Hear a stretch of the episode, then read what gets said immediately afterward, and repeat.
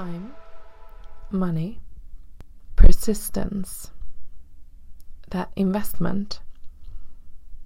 To not negotiate who you are, but to challenge yourself to grow.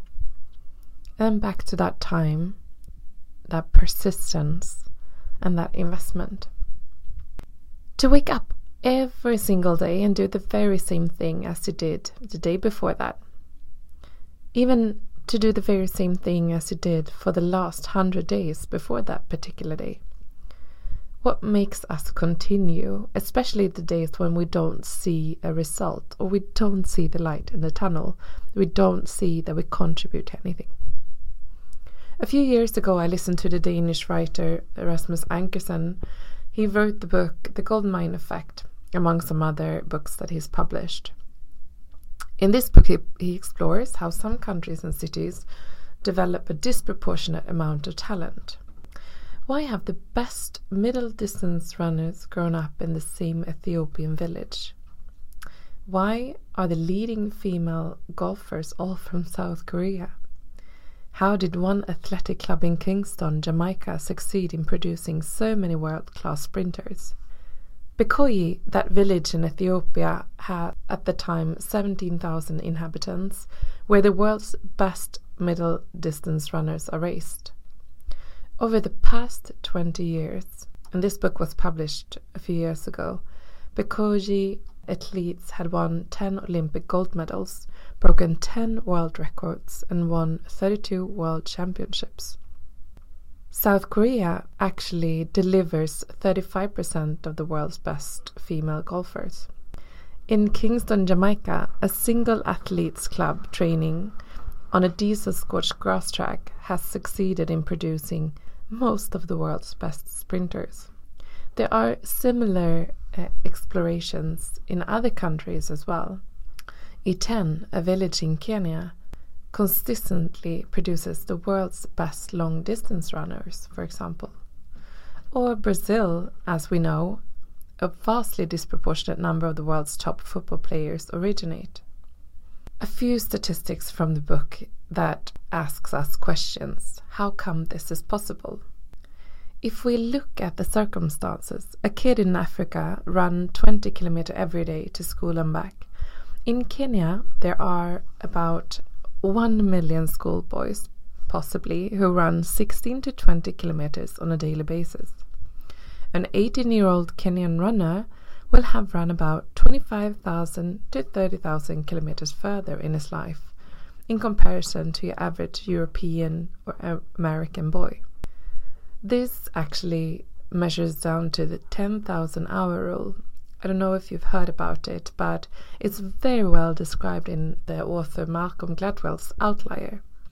What it tells us is basically that everyone can achieve mastery after 10,000 hours of deep practice. But there are a few other things that we need to consider. One of the things is it's not how many hours you invest into the practice, but the number of hours in the day you practice with full concentration. And then the third one I want to give you, and this one is my favorite. It doesn't really matter if you practice or imagine yourself practicing. At University of Chicago a few years ago, Dr. Blaslotto split a basketball team in three different groups and he let them practice free throws for one hour. After the first group had to practice free throws for one hour on a daily basis, the second group had to visualize themselves practicing free throws for an hour on a daily basis. And the third group, they didn't have to do anything at all. After 30 days, he tested to see what result he would get. And the astonishing number is that the first group actually succeeded 24%. The second group, who only visualized themselves practicing but never really raised a finger, they succeeded 23%. And the third group, they didn't do anything at all, 0%. They of course, so that individuals have inherited advantages. Of course, that's the case. But world class performance in any field is a result of hours invested into. there's also more to it. Like, how do you continue to pursue that dream of yours?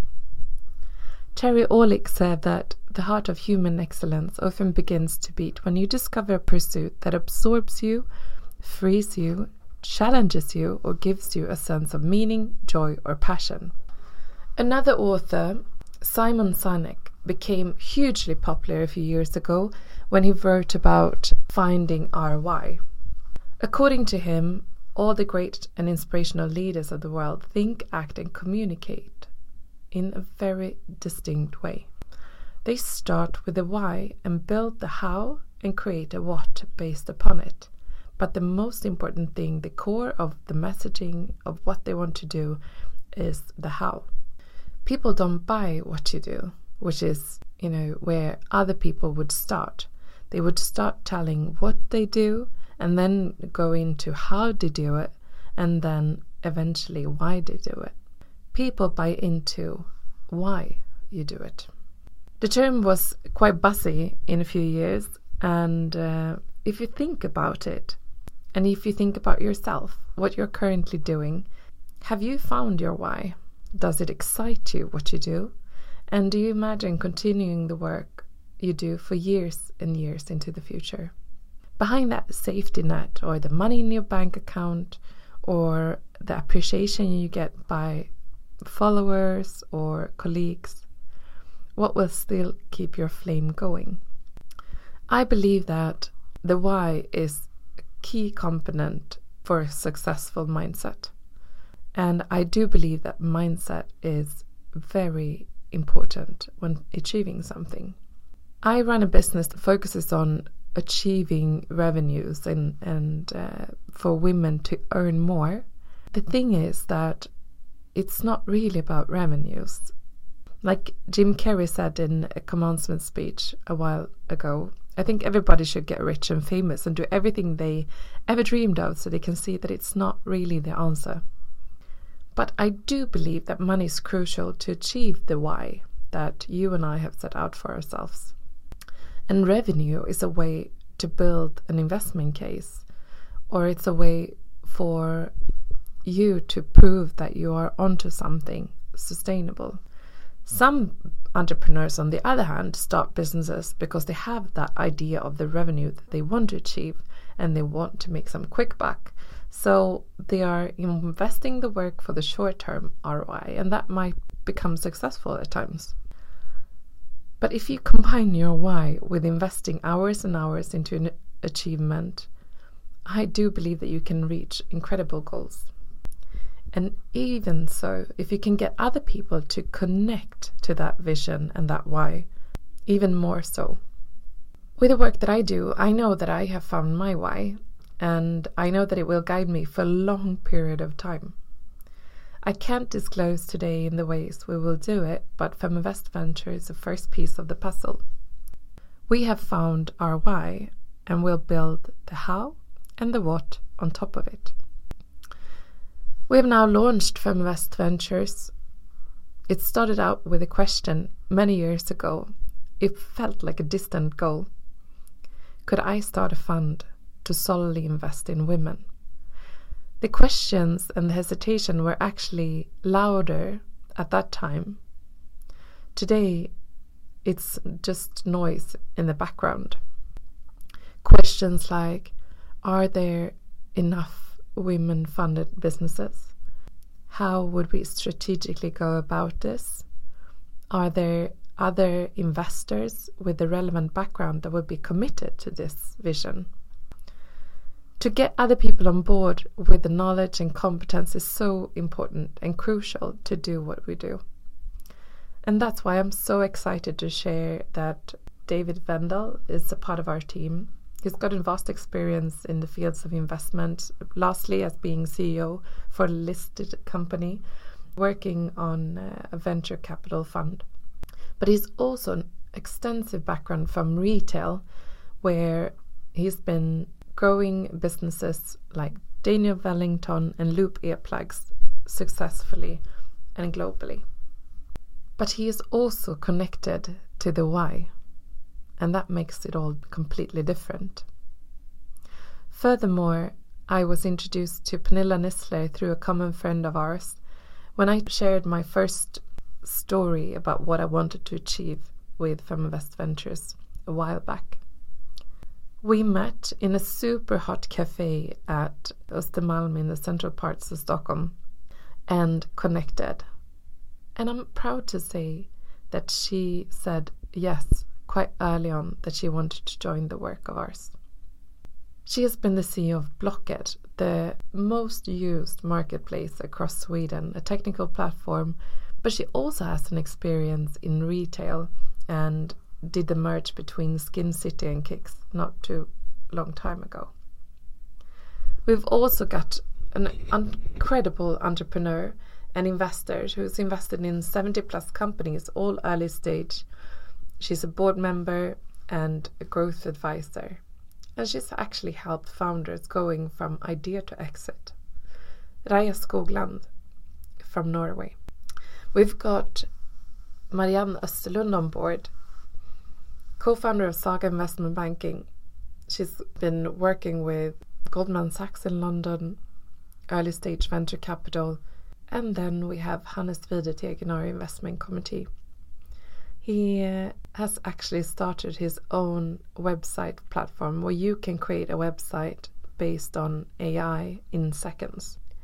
They are amazing and brilliant people, but more so than ever, they are connected to the why.